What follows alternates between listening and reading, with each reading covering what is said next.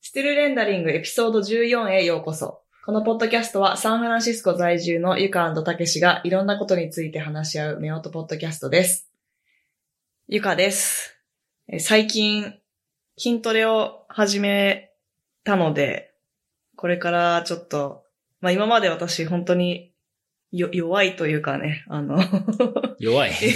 腕立てとかい一回も人生の中にできたことないので、うん。腕立てをできるようになるのが楽しみです。はい。えー、たけしです。えー、ゲームオブスローンズもついに終わり、うん。えー、僕たちも前を向いて いかないといけないなと思っている今日この頃です。はい。第14回のエピソードでは、えー5月1日に Netflix で公開されたドキュメンタリー番組、ノックダウンザハウス、えー、放題レボリューション、米国議会に挑んだ女性たちについてです。そんな放題だったん だ。 そう、レボリューションっていう、レボリューションはちょっとないけど、まあ、はい。はい。ノックダウン、ノックダウンズハウス。うん。はい。これを、まあ、アメリカ議会の話うん。ですけど、うん。 2018年に行われた、うんえうっ、ん。と、アメリカの中間選挙。はい。の、えっ、と、予備選、うん。えっ、と、プライマリーっていうんですけど、そのプライマリーに候補者として、4人の女性が、まあ、立候補して、うん。で、その人たちがどのようにその、選挙を戦っていったかみたいなのを、うんこう、追った番組。うん。だっでてねも、その、よ、その人たちが、ん ?4 人しかいなかったわけではなく、うん。あの、まあ、いっぱいいたんだけど、そのし、なんかそう、ノンノンプロフィットみたいな団体があって、そうね。そこの団体が、そういう、あの、もともと政界にいないうん候補者を探してきて、うんまあちょっと、か、風穴を開ける、風穴を開けうるん。存在になるようなうん。人を探して、まあなんかサポートなり育成とかして、うんで、あの、まあ議席を取るみたいなそうだね。感じのことをしていて、その団体にまあ発掘された人たち、女性たちの、うん。なんか、まあ密着ドキュメンタリーみたいうなん感じか。そうね。うん。で、まあ、その、いろいろな人たちがいる中で、まあ、4人の女性に、えっと、フォーカスしてたんだけど、うん。まあ、いろいろな、アメリカの中でもいろいろな地域から、うん。えっと、地域、地域からというか、地域で、うんえっと、立候補した人が出てて、一人がう、ん。 AOC、うんえっと、アレクサンドリア・アレクサンドリア、 オカシオ・コルテーズ。結構発音するの難しいけど、うん。まあ、AOC という、その、通り名で、うん。えっと、出てる人が、うん。ニューヨーク、まあ、ブルックリンとか、クイーンズのうん。方の、えーところで、選挙区。選挙区うで、ん。え立候補して、うん。で、えファーガソンっていう、その、あの、銃、銃撃事件違う、うん銃撃事件じゃないな。えっと、警察による、白人警官によっうて、ん。えっと、黒人男性が殺され、うん。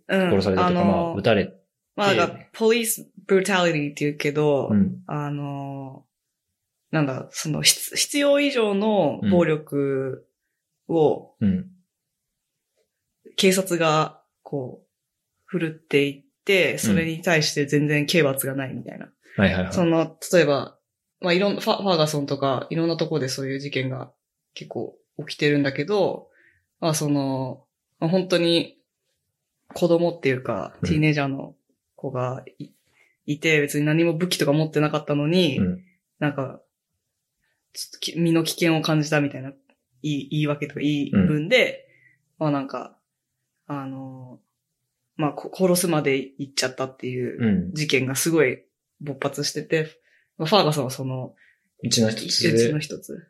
で、まあそれに対してその、デモというかその、もう暴動レベルになったっうんていうのがまあファーガソンう。ん、で、まあその、その、近くに住んでうん、いた人うん、がまあ一人、その、立候補して。立候補してて、まあ、コリー・ブッシュさん。うん。で、えっと、もう一人の人はう、ん。エイミー・ビレーラうん。という方で、えっと、この方は、まあ娘さんが何か病気で、うん。確か病院に運ばれて、うん。でも保険、保険に入ってなかったのかなうん。保険に入ってなかったから治療できませんっていうので、まあそのまま亡くなられてしまった。うん。で、その、まあ日本みたいに国民皆保う険ん。ではない、うん。まあその当時は、まあオバマケアとかがどういう状態だったかちょっとわかんないけど、うまあと、とにかくその、すべての人が保険に入っている状態ではないうん。という、その状態に対して、まあ、もうなんかもう怒り、怒り、というかまあそのすべての候補者が、うん。その、今のアメリカに対して、まあ怒りを覚えて、それ、それに突き動かされて、うんこの、なん立てい候うの補する。そうね、そうの NPO を通してうん。履行するっていう感じだったんだけうど、ん。まあそのさ最後の人というか、そのもう一人の人がポーポーラ・ジーン・スウィーリン・ギンさんうん。この人はもう、まあ、すごい田舎、ウェストバージニアかな、うん。あの、炭鉱の近くの方で、うん。あの、公害うん。がすごいあるんだけど、まあ、炭、炭鉱によよる被害というか、その地域への、まあなんか環境の被害みたいなのがあるんだけど、政治家たちが、その、炭鉱の会社うん。と、なんか癒着しているから、あなんか別にそういう、あの、なんだろう。まあ、本来だったらあ。う、ん。なんか、ば賠償金とかを払うようなうん。公害事件なのに、うんなんか何もそういうことが起こらないまま、ただ住民たちがすごいもうみんな癌で死んでいくみたいな、っていう地域うんの人ですよね。うん。なんか今まで、今までの、その、保守派とか、うん、リベラルとかう、ん、かん関係なくというとあれだけど、まあなん、プログレッシブっていうのかなうん、何かこう違うアプローチが何か必要なんじゃないかっていう風な感じで立ち上がって、かつその政治資金団体みたいなところからお金をもらわずに、うんなんとかその草の根活動的に、えっ、と、あの、選挙を戦っていくっていうのがまあ、うん、この、まあストーリーうん、だったのかなと思ってて、その、監督のひ、あの、監督は、えっと、まあトランプが、うん、えっと、大統領に、ん選挙に、まあ、なんて、当選した、うん、まあ、次の日から、まあ、なん、なんとかしないといけないみたいな、多分、その思いを持って、まあ、この企画を始め、うん、で、で、まあその、団体、うん NPO の団体、まあ二つぐらいあったらしいんだけど、そこに連絡をして、うん、で、えー、まあキックスターターを利用して、えっと、まあこういうドキュメンタリーを作るので、えっと、バックしてくださいみたいな感じで、えー、まあ 28K、うん、日本円で言うと280万ぐらい、うん、 300万ぐらい。結構少ないよね。うん。なんか、まあ映画というか、まあ80分、90分ぐらいのドキュメンタリー番組なんですけど、うんまあこれを、まあこれを多分300万、まあプラス自分たちのお金で作って、で、まあサンダンスフィルムフェスティバルって結構有名な映画、うん。映画祭があるんですけど、まあそこで発表したと。まあ今年の2月ぐらいに発表して、えっと、まあ観客賞うん、受賞うん。するぐらい。い、えっと、まあ、すごい、み見たらわかると思うんですけど、すごいこう、熱い展開うん、で、で、それを多分ネットフリックスがすぐに、えっと、目をつけうて、ん、えっと、なんと10ミリオンうん、ダラうん。ー、えー、1000万円え ?1000 万円以上か。 10ミリオンドルでしょじゅえ10ミリオンドル10億だから、あ、ちょ、そうか、10億。うん10億で、えっと、ディストリビューションライトって、うんうんなんていうのええまあ、ほ放映権放映権。を獲得して、まうあ、んこのネットフリックスのドキュメンタリーとして、えー公開されるに至るとうん。 いう感じなんですけど、まあまあ、その、まあね、ネタバレ、ネタバレというほどのうんまあ、史実っていうかもしう、もうすでに起こったドキュメンタリーなんで、まあ、あの、まあ、ぜひ、ぜひ見てほしいので、あの、まあ、見てなくて、 結果を先に知りたくないっていう方は、まあ、みここで見てほしいんですけど、うんまあ、最終的に、その、まあ、4人のうちの3人が、他の校舎に敗れるとうん。いう中、そうの AOC、あの、だけが、そのニューヨークの選挙区で勝利すると。うん。しかもその、現職のうん。人が、えっと、クラウリクラウリーさー。んうん。っていう人で、もうその現職を多分10、10、1999から、うん。あの、ずーっとその選挙区の、うん。えっと、まあ、現職だった人に、はまあなんか、勝った。うん。うん。まあその予備選に勝ったので、まあその時点では議員じゃなかったんだけど、うん。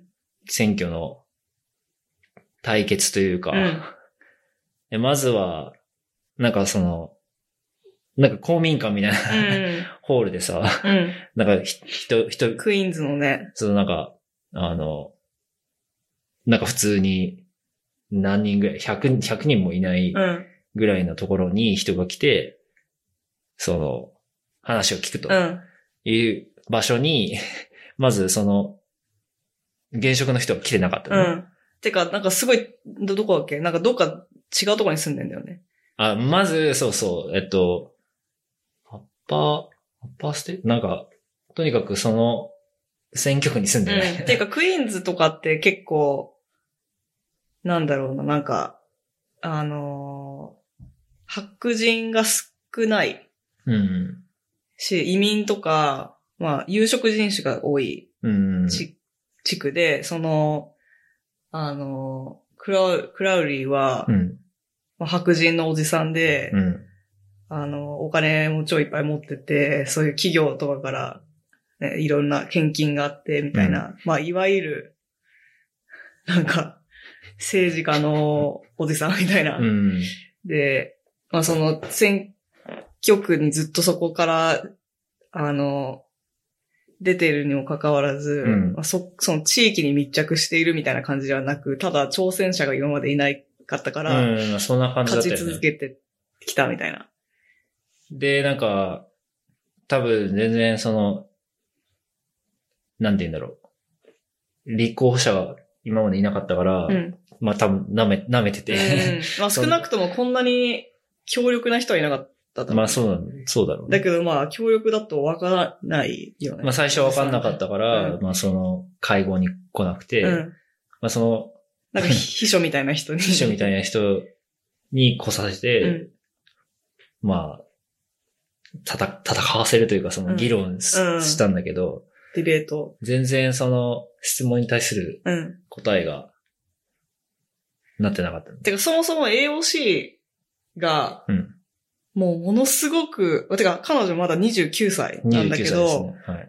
ものすごく雄弁で、うん。もうなんか、なんていうのすごくパッションのあるうん。話し方だし、もう全部理路整然としているし、なんか、政治家に向いているというか、ねなんか本当にすごいんだよね。かつ、かつその親しみやすい、そのえ常に笑顔だし、うんポジティブだし、とはいえその弱みも見せるし、うん。でも、なんか、り、まあその、むっちゃ頭の回転が速い。うん。そうそなんかな、なんでも持ってる感じう。うん。あと、まあ、彼女は一応ちょっと、その、アクティビスト活動をしていての。、 うん、あアの、クティビストって日本語なんていうのかななんか、活動家まあ、活動家。あの、 2016年の、えっと、選挙の時にはバーニー・サンダースの、うん。あの、事務キャ所ンのペキーャンンペーンの手伝いをしていたみたいうな。ん。で、その時に、まあそういうのをやりつつ、生計を立てるために、うんなんか、バーテンダーとして、そうだね。バーで働いてうたんんだよね。だからなんか、そこにも結構メディアがすごうい、ん。なんか、ちょっとそ、あの、まあ、事実っちゃ事実なんだけど、若干、なんていうの、誇張してるけど、うんなんか、バーテ、ウェイトレスが、うんいきなり、なんか国会議員になったみたいなそうだね。感じの言われ方するけど、でも一応そういう、ストーリーがあるよね。あの、すバックグラウンド政治というか、そういう、一応ポリティカルなことを、うん。まあ昔から関わっていたし、うん。まあそういうところで、ちょっと他の、本当にど素人から始めた他の候補者とはちょっと一線を画すそうだね部分もあったけど、まあでも、本当になんかカリスマ性とか、うん。なんか、その、まあ、知識量、勉強量、雄弁さ、あとさ、みたないなんかポスターのさうん、あの、分析をして、なんか、うんめっちゃ、こことこことここうんうんうんうがん全然ダメなんだよ。なんか他のそう候デ補者ザイン、のデザイン。 DM か。なんうか、んそのポストとかに入ってるやつ見て、うん。なんか、まあ、すごいマーケターの視点もあるみたいな。でマーケターの人なんかすごいあの、コールトゥーアクションがないんですけど。そうそうそうみたいそうそう。な。なんか、この DM 入っお金かいかっつて何るすけれどばいいの、みそ。たいうな。でも私のポスターは、こう、こうやってここだけを読めば、うん。。何を主張していて、そ、それに対して共感するんだったら、こうこ、この日にこれをしてほしいっていうことが明確にわかるみたいうなんこと言ってて、なんか、あかっ こいい。っていうかなんか、そうだよねわ、かるわかるみたいうな。うん。ん。他の候補者の方もすごい、やっぱりその気も気持ちをわかるし、やろうとしてることはわかるんだけど、うんやっぱりその、何かが欠けているというか、その、まあ、戦略性だったりとか、そのメッセ、メッセージ、メッセージも、うん結構それ、それに、それだけになってて、例えば、なぜ、なぜ自分が、それをやれるかみたいなのは、まああんまり、ん。なんか示してなかっうん。そうね。まあ AOC は、そういう、もう本当に、す育ちも、普通の、なんか、なんていうのか、別に裕福な家庭ではなた。く、結構、割とききつい状況、あの、そう経済的になんか、うん。あの、ゆ裕福じゃないから、うんすごい親がいろいろ、んなんか仕事をいっぱい、なんだうろう、ん。なんていうのなんか、夜の、夜におす掃除の仕事をしたりとか、うん。清掃員みたいなお母さんがやって、あの、その、その、すっごい頑張って貯めてくれたお金で、大学に子供たちだけは行けたみたいな。うん。で、なんか移民の家族で、みたいな。なんかそういう、まあ本当に多分クイーンズとかにはいっぱいいる、うん。同じような家庭状況の人がいっぱいいるような家庭で育って、うん、あの、その一般の人の味方ですみたいなうん。そのメッセージだったよね。エブリデイアメリカン。うん。その、なんか、政治家の2世とかじゃない,、うん。ないし、そういう、なんかどっかの NGO の、なんか偉い人で、なんか暇だからやるかみたいな感じな。では全然ない。ううんん。まあそもそもその、2016年に大統領選挙があったじゃん。うん。で2020年にまだ大統領選挙がある、うんその4年、4年周期なんだけど、うん2018年は中間選挙。うん。で、いわゆるその、日本でいう衆議院、うん。アメリカでいうと下院って言われて、まあハウスって言うんですうよん。だからノックダウンズハウスうんなんだけど、 だからこそこの現代の意味があるんだうけん。ど、まあそこにかかけてる、そう、かけてんだけど、なんでレボリューションレボリューションしたから、まあ、よよくわかんな。ないんかすごいチープな感じになっちゃってるけど。で、まあ、その上院がセネットって言って、まあ、参議院と、まあ、なんていうの対になるみたいな感じのうん。もので、2016年、えっ、と、トランプ、レパブリカンが、うん。まあ、トランプも当選したし、えーハウスも、セネットもう、ん。レパブリカンになっちゃったうんですよ。ん。でも、2018年で、うん。まあ、その、予想通りだったんだけど、ハウスは、デモクラッツうん。の方が議席が多くなったの。うんうん。しかも、だから記そこ録で的に、あの、女性の当選者が多かったんでしょ多かった。そのまあ、その、そう、デモクラッツが、あの、会員を取ったから、ねじれ国会、まあ、いわゆるねじれ国会になっうて、ん。まあ、こまあ、その、今までその、トランプというか、その、レパブリカンが通しやすかったうん。状態がちょっと止まってしまうう、ん。みたいな状態に今なってて、うん。まあそれで2020年なんだけど、まあ今回の話はまあその中華選挙の予備選。うん、で、まあこのみ、みんな、その、ハウスの、えっ、と、議席をうん。取ろうとしてた、うん。まあなんか、まあその AOC も含めうて、ん。まあ他にも、そのいろいろな選挙区で、まあ別にその、この草の根活動的なものだけじゃなくて、その女性議員の活躍みたいなのも結構注目されていて、うん。実際にその、あの、デモクラッツの、えっ、と、スピーカうん。ーな、なんて、なんて言えばいいんだろう。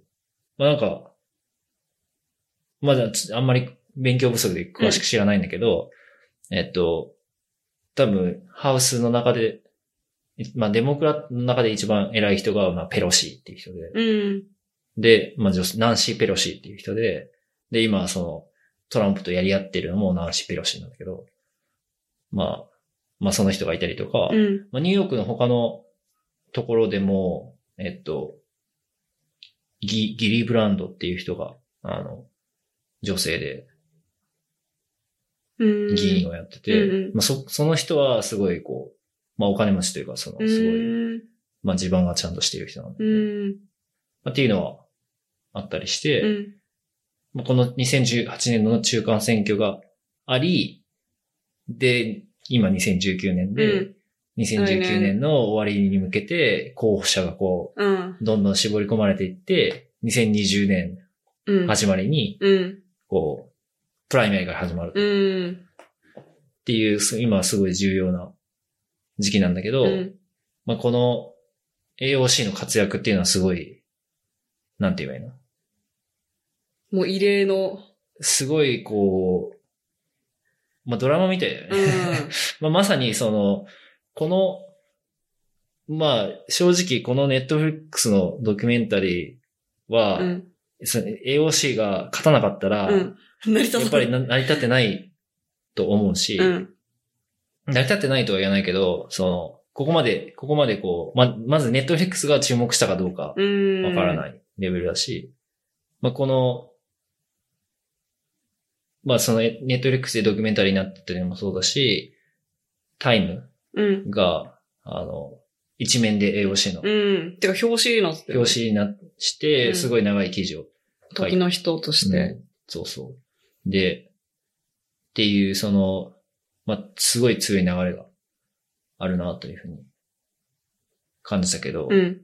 まあ、それも、そのドキュメンタリーを見ればわかるように、なんかこう、ただ、ただなんか有名になった人みたいな感じじゃなくて、うん。本当にちゃんとしてる人。本 当に、本当に、すごい、なんか、いろいろなものをこう、兼ね備えた人だなというふうに。なんか国会のさ、あのーじなんていうの尋、尋問みたいな。うんなんか、すごい、議論し合うはいはいはい。動画とかでさ、もう、超、かっこいいというそうか、すげえまともなこと。うん。あのーしっかりなん、なんていうのかな、その、こ、何度かですよね。はい。ってこ、コンファームさせて、うんっていうことは、あなたがやってることはこうじゃないですかみたいな。 う、ぐぬ ぬみたいな。なんか、ね。そういう、なんか、答弁が。答弁の仕方もすごい、うん。すごいし、自分、まあ一人、一人で話す、まあプレゼンテーション的な、うんその話の持ってき方もなんかすごい、なんか持ってき方はすごいなと思って、なんかすごい参考にしないといけない。もう、理路整然とう、ん。ロジカルに。ね。うん。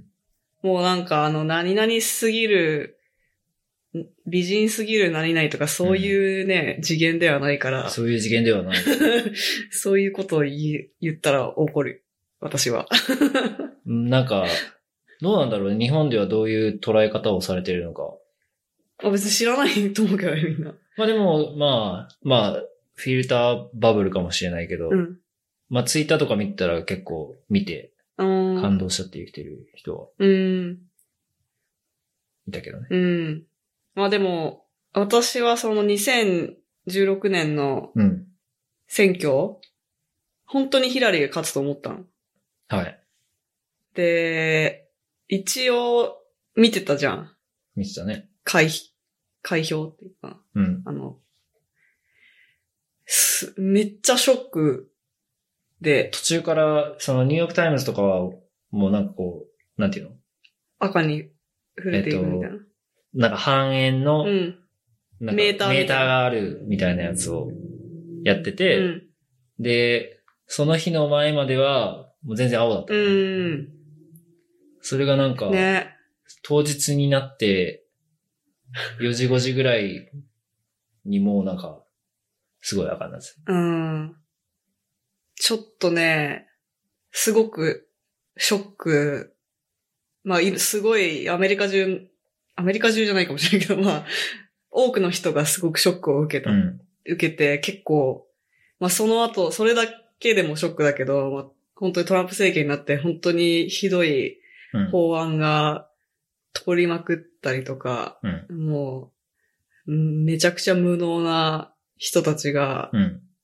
すごく権力のあるポジションについたりとかして、めちゃくちゃな状況になっていて、もう怒りが絶えない日々だったんだけど、うん。まあこの中間選挙で、ちょっとその、希望の兆しがうん。初めて見えたっていう感じがして、あのーあと、うん、その、まあ私結構なんかあんまり、なんかロールモデル的な人いないですみたいな感じでずっと言ってたけど、AOC は私ほん完全にロールモデルなんで、まあちょっと年下だけど、年下あだね。の、全然もう、ね、あの、尊敬うん。して、もう少しでも彼女みたいになれるようにうん頑張りたいと。頑張りたいとう思う。ん。まあなんか政治家になるとかじゃないけど、そのなんか、まあ正しいことを、うん突き正しいことをちゃんと、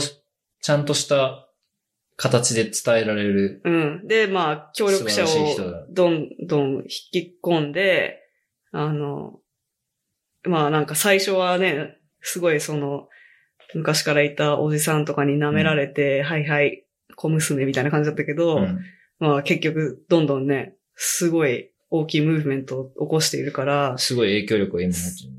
なんかそういう、すなんか昔からあるステレオタイプとか、権力に負けないうん強いアイコンとして、多分今アメリカ中で、こう、うんちょっと希望の、希望のアイコンになっている気がする。うんうん。でも彼女の場合はその、もちろんそのデモクラッツ的なうん。要素はあると思うけど、うん。その、どちらでもないというか、そのリベラル、リベラルすぎない、リベラルすぎない、デモクラッツすぎない、パレパブリカンすぎない、こう新しい方向性みたいなのをこう、示してくれてるのかな、みたいな。でも、ちょっと、あれでしょまあ、バーニーみたいな、あちょっとそのソーシャリズム。うん、ソーシャリズムとかその平等とか、うん。ミレ、ミレニアルうん。ミレニアム、ミレニアル。ミレニアルが好き。まあ、こう、好む方向性のその政策みたいなのを結構言ってうるんでん。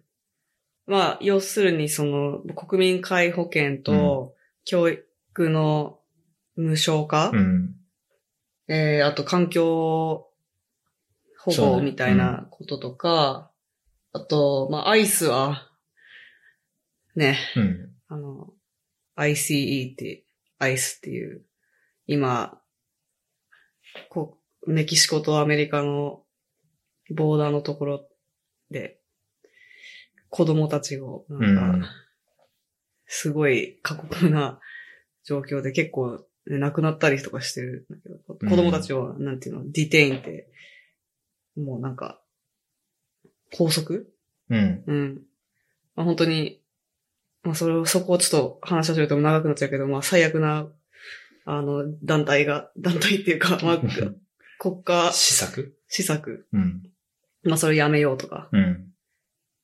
て感じなんかこう、そりゃそう、そうじゃないみたいな。ね。まあでもそれが社普通に考え社れば会主義的って言われちゃうんだねって思った。ああ。すうん今のアメリカから見ると、それはまあそう、社会主義よりってこと。し、うーん、資本主義じゃない。うん、まあ、そこ、そその、別にその、こ移民政策は違うかもしれないけど、うん。うーん、まあ、いそここから見て、どっち向きかってことだよね。多分、う。うんん。だって、日本も、あの、国民皆保険で、義務教育は、え、義務教育のことだよね無償化。いや、えっ、と、大学、大大学学もの、その、国立大学の無償化みたいなところは、そっか。まあ、日本の場合は、まあ、国から、なんていうの、補助金が出てるから、うんまあ、それなりに私立よりは安いけど、まうん。あ、そういうのあるかも。うん。まあ、まあ、ここはコントラバーシャルなところではあると思うけど、そのうん日本は、一番成功した民主主義、民主主義は、まあ、民主主義か。えーまあ、民主主義とか資本主義の皮をかぶったうん社会主義の国だと、うん。まあ言われることもあります。うん。誰に誰 かに。まあ、とにかくその、中流との層がすごい多くてああ。みんな同じような、同じぐらいのレンジのうん。給料をもらって同じぐらいの生活をしているってうん。いううんのはまさにその、ソーシャリズムというか社会主義を目指したところではないのかみたいなうん。のは言われてるけど、うん。確かに。まあ、ベーシックインカムとかではないけど、うん。まあなんか、あのー生活保護とか、うん。そういうのが、まあ、ベーシックインカムっちゃベーシックインカム。そう、ベーシックインカムを、えっ、と、推している、その2020年に履行しようとしている人もいたりして、その人の話とかにすごい興味があるんだけど、うん。結構、シリコンバレーでもテックの人たちは割とベーシックインカムを支持してたりする。そう。まあ、その自分が言いたいのは、その、もちろんそのトランプがいて、うんレパブリカンがうん。いるんだけど、その主義主張、そのレパブリカンの大きな方向性は小さな政府。うん。そんなにその政府が介入しない。介入しない、うんその市場、市場主義的なところが推してたりするのかな。うん。でもデモクラットはその大きな政府というか、その政府がもっとその介入するみたいなところなんだけど、うん。なんかそれだけが、それだけがその方向性なのかなみたいな。うん。もっとなんか別の方向性があるのかなみたいなのは結構思ってたんだけど。まあその AOC が目指すところとか、そのプログレッシブリベラルと呼ばれうんる、その潮流がうん。目指すところがどこなのかはちょっと、まだわかんないけど、うんまあ今後も、まあ注目していかないといけないというか、うん。まあ自分、まあ2020年、 まあ2016年は、言うてもなんというかその、まあひ、人事とは言わないけど、やっぱりその自分事としてまだ考えきれてなかったのかなというのが、うん。まあ私たち別に国籍はないから投票権はないんだけど、うんまあでも、てかそうだよね、トランプになる前まで、その、あんまりなんか移民としての自覚というかなんかき危機感みたいなのは、うん。あんまなかったかもしれない。そのなんか、まあこういう、あのポリ、ポリシーっていうかこういうプロセスを得て、まあなんかビザ取れるとか、うん。あの、グリーンカードを、あ、じゃあ H1B 取るのは、うんまあこういう、これぐらい時間がかかって、これぐらいの確率ですとか、なんかそれがすごいもうみんな当たり前で、うんあんまり、なんか変わるって思ってなかった、あんまり。なるほどね。だから、そのトランプ とかになって、すごい移民であることがめちゃくちゃ、あの、危うい立場だっていうのをうん、ものすごく実感して、そうね。うん。まあ、ちなみに言うと、その、移民の政策というか、その、ビザ的な話は、うん。まあまあ、昔からこう、厳しかったんだけどね。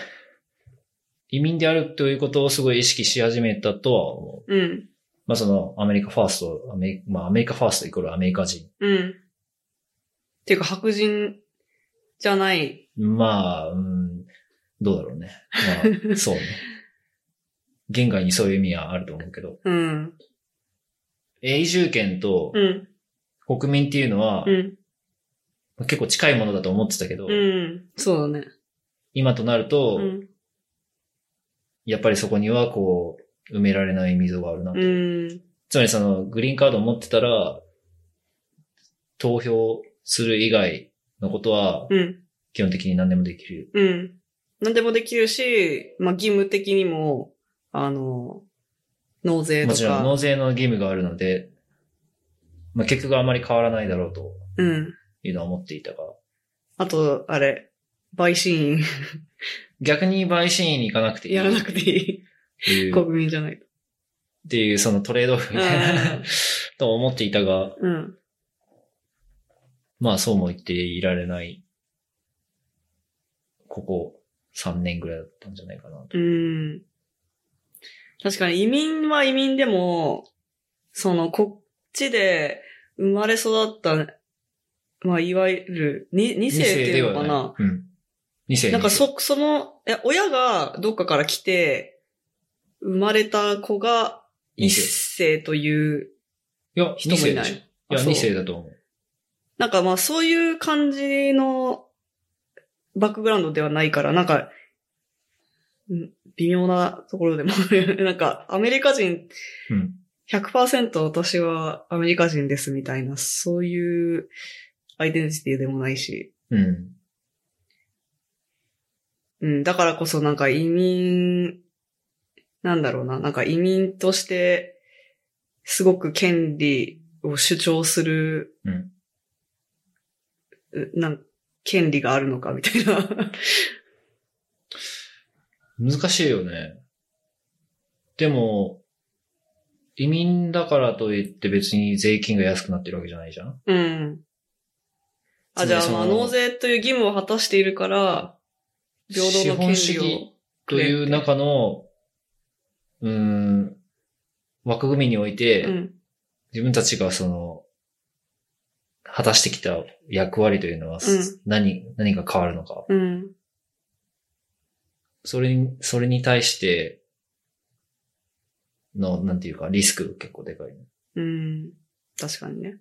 同じ納税をしているのに、他の人はいきなり、まあ、いきなり、 うあの、グリーンカードホルダーの人たちが出てけみたいなことにならないと思うけど、まあ、でもなんか、でもさ、あの話、あの話をすると、うん、何あの、パームスプリングス行って、ああ怖かったね。パームスプリングス行って、うんあの、その南の方に、サルベーションマウンテンっていう、その、見た目はすごい綺麗な、うん。あの、なんかちょっとい、カラフルなねカラフルなう、んなん、なんて言えばいいのかなあれは、なんかこうあ、まあ、アートさ作品なのか。まあ、よく言えば、インスタレーション。うん。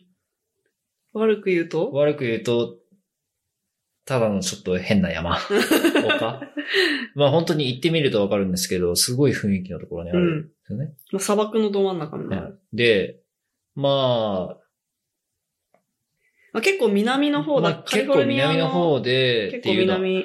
あるんだけど、うんまあそんなにボーダーからもすごい近いっていうわけじゃないんだが、うん。メキシコとのボーダーね。うんだが、その、その道の途中にうん。あるんですよね。そのチェック、ボーダーチェック、うんなんていうのあそこ検疫みたいな。あれはずっ検問と検問うん。あの、あれは多分まあずっとあってう、ん。まあ、オンだったりオフだったりするのかな。わかんないけで、えっと、ど抜き打ち。どうなんだろうね。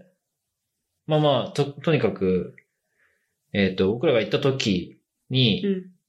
そのマルサルベーションマウンテン行って、うん戻ってくる時、パームスプリングスに戻っていく時に、うんまあもちろんその、車でね。北に行く方向だったかうら、ん。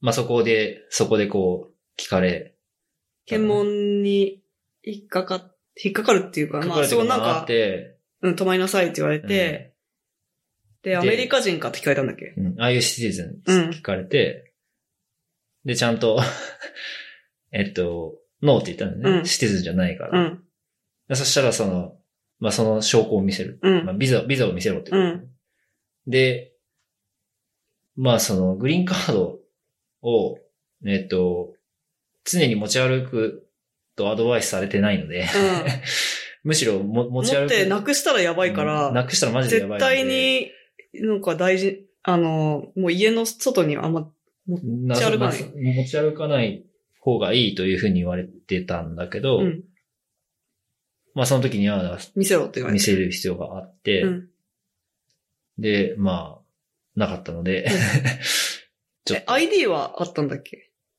まあもちろんその、あの、ドライバーズライセンスはあったけど、ドライバーズライセンスは何も、うそのん。別に移民ステータスとかは。は関係ないので、まあ意味なくて。うん。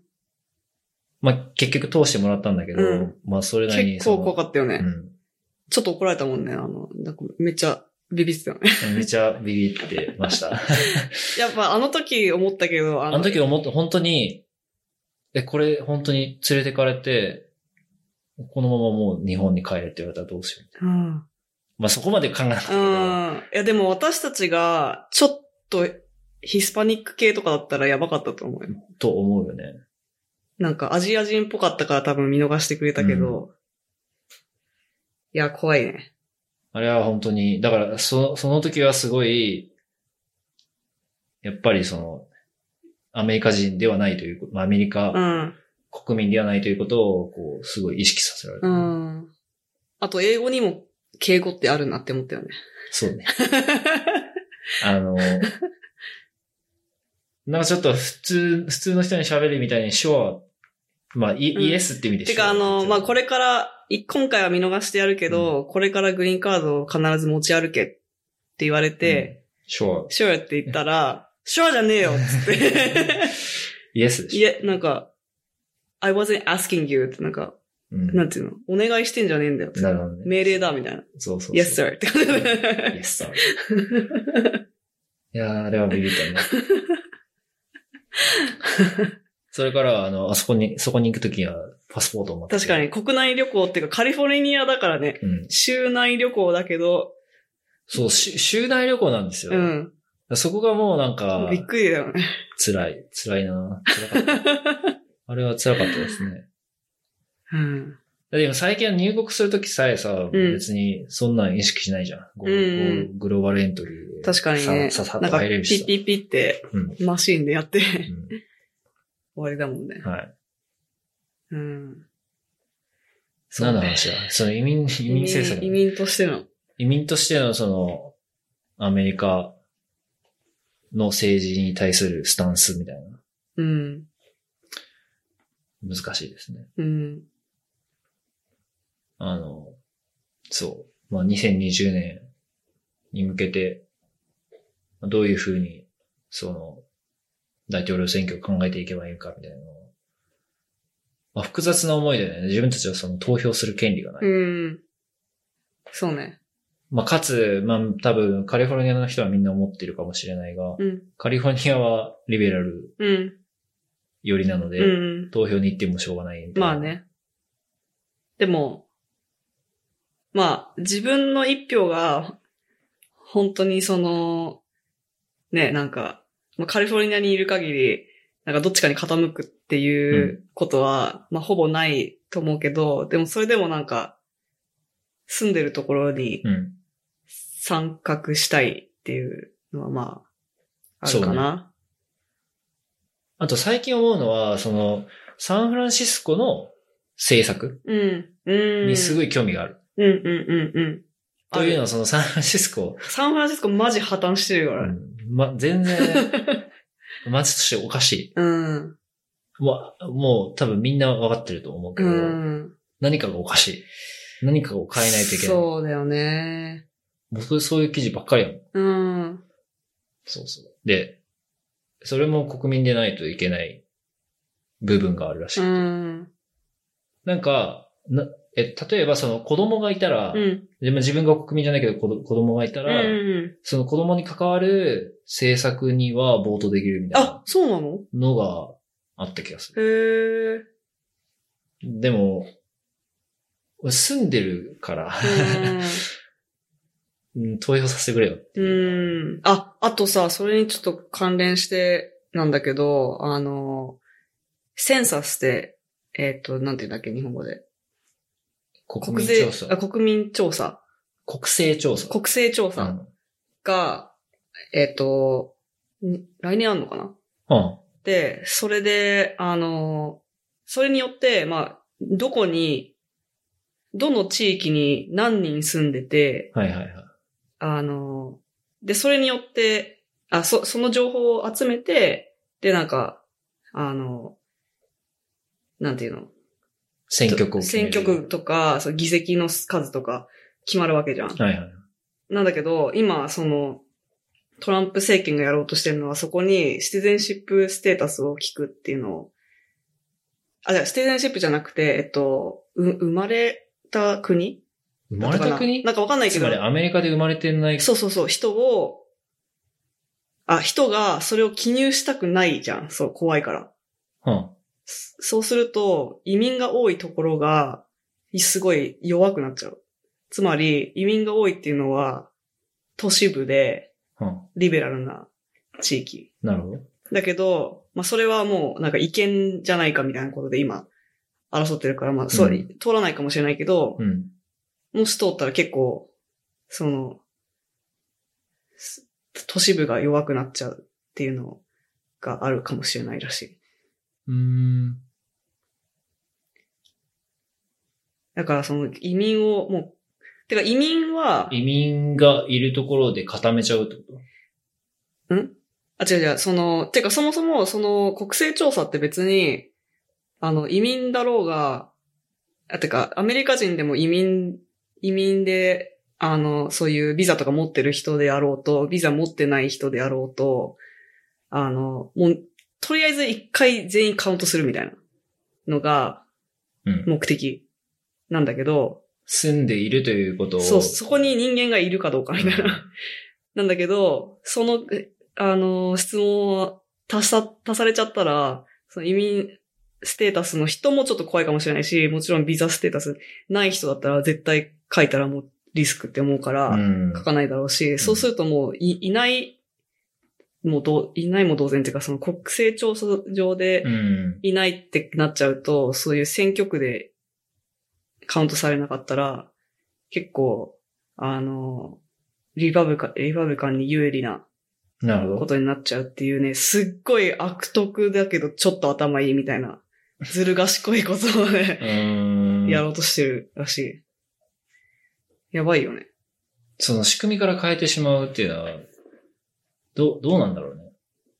てかなんか、あの、まあ、その AOC が、すん、あの、ヒアリングでめっちゃ、なんか、議論してたやつがあったけどさ、うん結構バズってた動画で。うん。なんかその時になんか、まあ、こういう、もし私が一般人でうん、こういった、なんか、その、不正な行為をした、したりとか、ななんかこういうお金の使い方をしたりとか、っていうことをやったら、刑罰に値しますよね、みたいな。うん。はい、みたいな、やり取りをして、うんでもそれ全く同じことトランプやってますよね、みたいな。う感じん。で。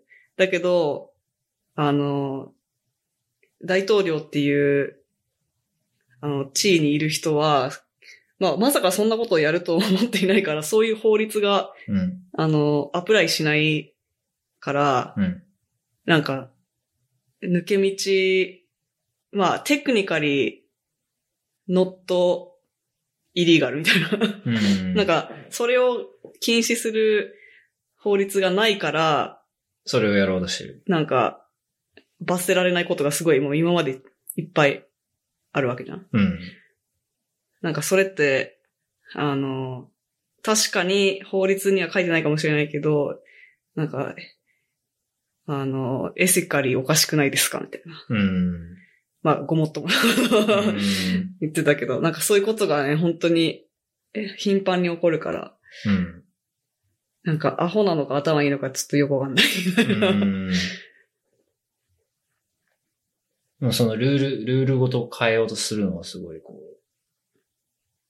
まあ、ルールごと変えようとすることもしようとしてるよね。う、うん。とか、なんか、でルールの抜け道を。ぬルールの抜け道を使ったりとか、はうぁんまあ、オバマが頑張って作ったやつを全部潰したりと かああ。そうね。うん。なかなか、そこだけ見ると、ちょっと悲しくなっちゃうんだけど、うん。まあでも、2020年に向けて、もうちょっと揺り戻しがうん。あると、いいかなと。そうね。うん。まあ、2020年、やっぱりその、2016年、分かったのが、うやっん。ぱりその、どういう、どういう人か、まあ、どういう人かというよりは、その、どういう主義を持っているかうん。というのは結構、二の次で、う人々にどういう感情を訴えかけられるかん。うん。というのが、やっぱりその、大統領選挙ではうん。焦点になると。いうのが、まあ、2016年うん。分かったのかなと。つまり正しいことを言い続けても意味がない。うん。どれぐらいその、その人が賢くて、うん。その、何かこう、せ、素晴らしい政策を持っていいたとしても、うん。その人が多分大統領になることはないだろう。うん。つまりその感情に訴えかけるっていうのが、今まで、まあできていなかったからトランプに負けたと。うん。 2020年もそう、そこが焦点になうる。ん。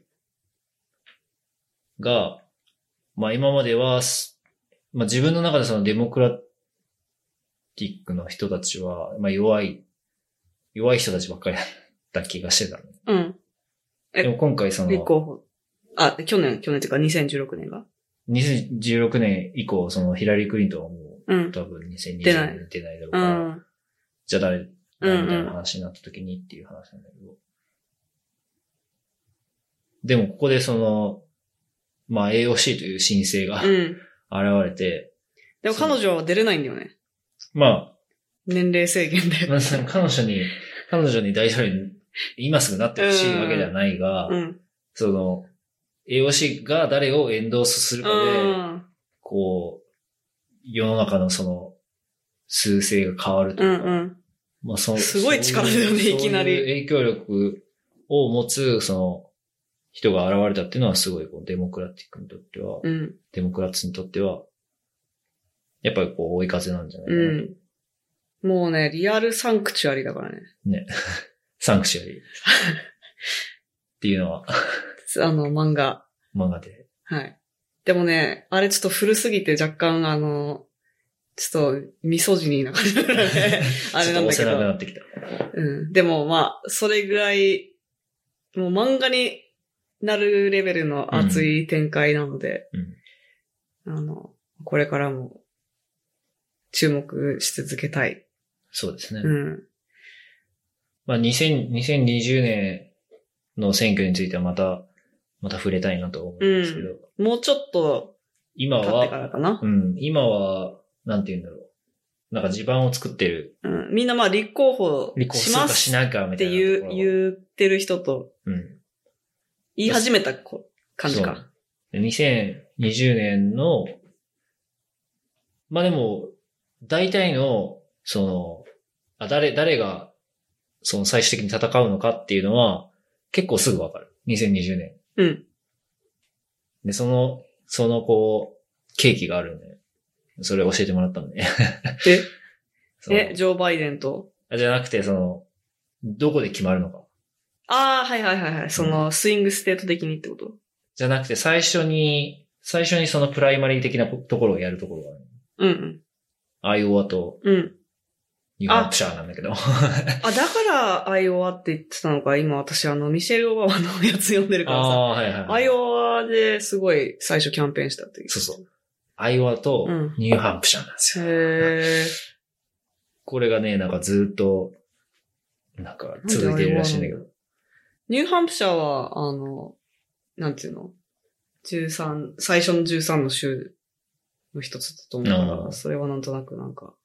なぜアイオワなのか、 みんなよくわかんないし。はへーでも、ヒストリカリーそこがポイントな。うん。しかもその、プライマリーでもない、コーカスっていう、なんうかみんなで、みんなでなんかワイワイ話して、なんかこの人がいいっつって、なんか投票もしないの。うん。なんか手、手挙げてるそんなんで決めんない 野んだよ。鳥、 野鳥だってそこで、そこで決まるからさ、うん。あ、この人かも、みたいな。で、うんニューサンニューハンプシャーのプライマリーで、うんもうなんかそ、そこで、こう、あ、この人だ、みたいなのが決まる。手の数で。いや、まあニュ、ニューハンプシャーのプライマリーは本当に投票だから。あ、それは投票なんだ。だから投票、開票されてみたいなんだけど。そうですね。うーん。ということで、はい。うん。ミシェルに出てほしかったな。はい、今、ビカミングっていう本をうん。読んでるんですよね。まだ読んでる。マジ2ヶ月ぐらい。俺も読み始め 読んでるってか、オーディブルだけど。うんうんでも、オーディブル本人だからね。うん。最高です。もう、すでに泣いてるから。え、政治、政治というかその、えっと、バラック・オバマがうん。大統領選を戦っているところまで行ってるの、 言ってる。あ、そこ行ってるの、うねん。あ、それでアイオワの話が出てきてそうそうそうそいやー、素晴らしい本です。うん。うん。でも、なんか、そうもうビ、ビカミングの話も。うん。また後日。まほた後日んとね、してそれこそね、もう映画にできるよ。映画になるんじゃないなると思う。ビカミングは。うん。あのね、AOC、ミシェル・オバマ、ビヨンセ。私この3人についていく。 何が共通してるのえ、マジ、強い。語彙力って感じだけど。あの、ミレニアム世代のうん。うんフェミニズムのアイコンかなと。うん。でもその、フェミニズムのアイコンだけど、フェミニストとして戦ってるわけではなく、うん。ただ本当にその道で、あの、脇目を振らロールロールモデずルとなる爆心するみたいな。うん。うん。そやっぱリーダーというのは、その背中を、背中を見せてう。うん。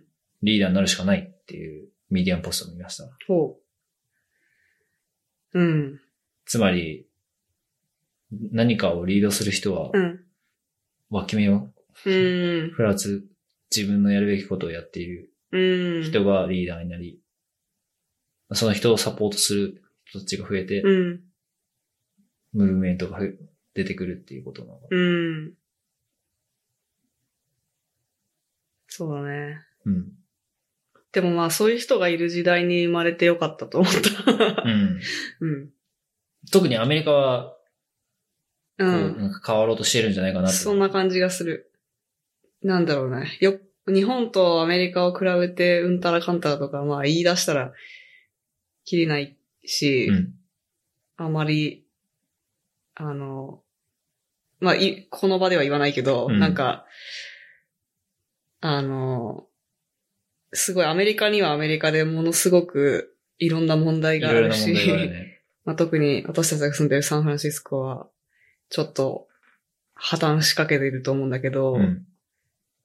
なんか、まあ、こんそのじ2016年のトランプが勝ったことによって多分結構みんな、あの、目を覚ますというか、なんか冷や水かけられたみたいな。アイスバケットチャレンジ的な。うわん。ーって、うわーなんでみたいなこう気づかせてくれた。うん。なんか、あ、もう、自分が思ってる、なんそういう世界とはちょっと、本当の現実は違うんだっていうのにうん。気づいたかなと思って。いろんな人が。うん。だから、あの、もうちょっと、多分関心度もすごい上がってるし、政治に対して。うん何か、ね、変わりそうな、今後数年で。うん。し、自分たちも変わっていかない、自分たちもすごく、私自身もね、もうすごく関心が高まったし、その、まあ移民として生きていくことについてみたいなのは、まあ、考えてたっちゃ考えてたけど、うんもうちょっとなんか、リリリアルに うん。向き合っていかないといけないそうだね。問題かなとうん。思います。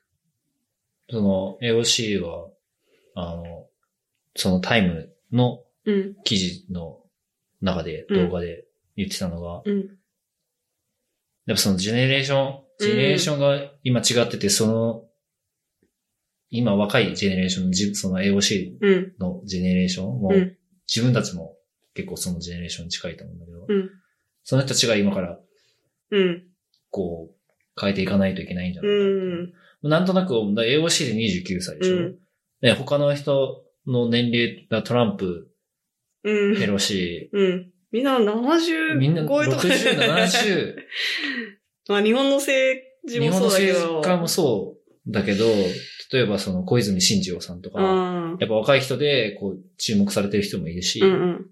そういう人たちがこう、すここれからのアメリカだったり日本だったり、うこう、世界に向き合っていかないといけないんじゃないかなうとん思う。し、うまあんその、じそう20年、30年後の、まあ、地球とかね、うん。そうだよね。そのもう世界。アメリカとか国レベルじゃなく、うん結構、地球がやばいっすっていんう。っていうの も、やっぱりそうああるので、うん。まあそういうふうに考えられるようになっていかないといけないかな。そうだね。もう一つ、そのファクトフルネスっていう。ああ。次はそれかな次は多分それだと思うんだけど、うん。まあそれを読んでて、うん。まあ、切に思う。うん。まあ、私たち一人一人ができることは、まあ、なんか少ないかもしれないけど、とにかく、最新の情報をそうだキね。ープアップして、まあ、こういう議論とかをして、そうだね。って感じかな。まあとはいえ、その、やっぱりそのメディア、メディアがこう、メディアを見すぎると、うやっん、ぱそれにオーバーウェムされて、うんその、わーってなっちゃううん、こともあると思うから、その、適度な、その、情報収集っていうのはすごい重要かなと思うし、その、それこそその、例えばニューヨークタイムズだけじゃなを読むだけではなく、うんなんかこう、まあ議論してみるとか、うん、そのフィルターバブルにとらわれないようにするみたいなのもすごい重要かな。うん、重要な態度かなというふうに思うし、で結そのデータとか、やっぱりそういうところにこそ、その世界が、その、やっぱりそのデータとか、理屈じゃなくて感情で動くからこそ、うん、自分たちはそういう、それをちゃんと意識して、うん、あの、世界と向き合っていく必要があるかなというふうに思う。うん。はい。という感じそでんな。感じですかね。 ということで、あの、ぜひ興味がある方は、レボリューションあの、見てみてほしいですね。まあ、そこから、そこからこう興味を持って、うん、まあ、そもそも AOC そんなに知らなかった。まあ、AOC の存在は自分は知ってたけど、うん、まあ、実際どういうふうにこう、当選したのかみたいなところは全然知らなかったから。彗星のごとく現れたなって感じだった。うんだからまあ、それは、このドキュメンタリーを見て、まあそれこそその、またこう関心を持つようになったとうん思うので、ぜひ、見てない方は見てみてください。ははい。スティールレンダリングをお聞きいただきありがとうございました。感想やフィードバックは、ハッシュタグスティレンにお願いします。このポッドキャストは、アンカーというサービス経由で配信しています。私たちへの質問、取り上げてほしいトピックなどは、アンカーアプリ内のボイスメッセージ機能で送ってみてください。ボイスメッセージは番組内で紹介させていただくかもしれません。それではまた次のエピソードでお会いしましょう。バイババイバーイ。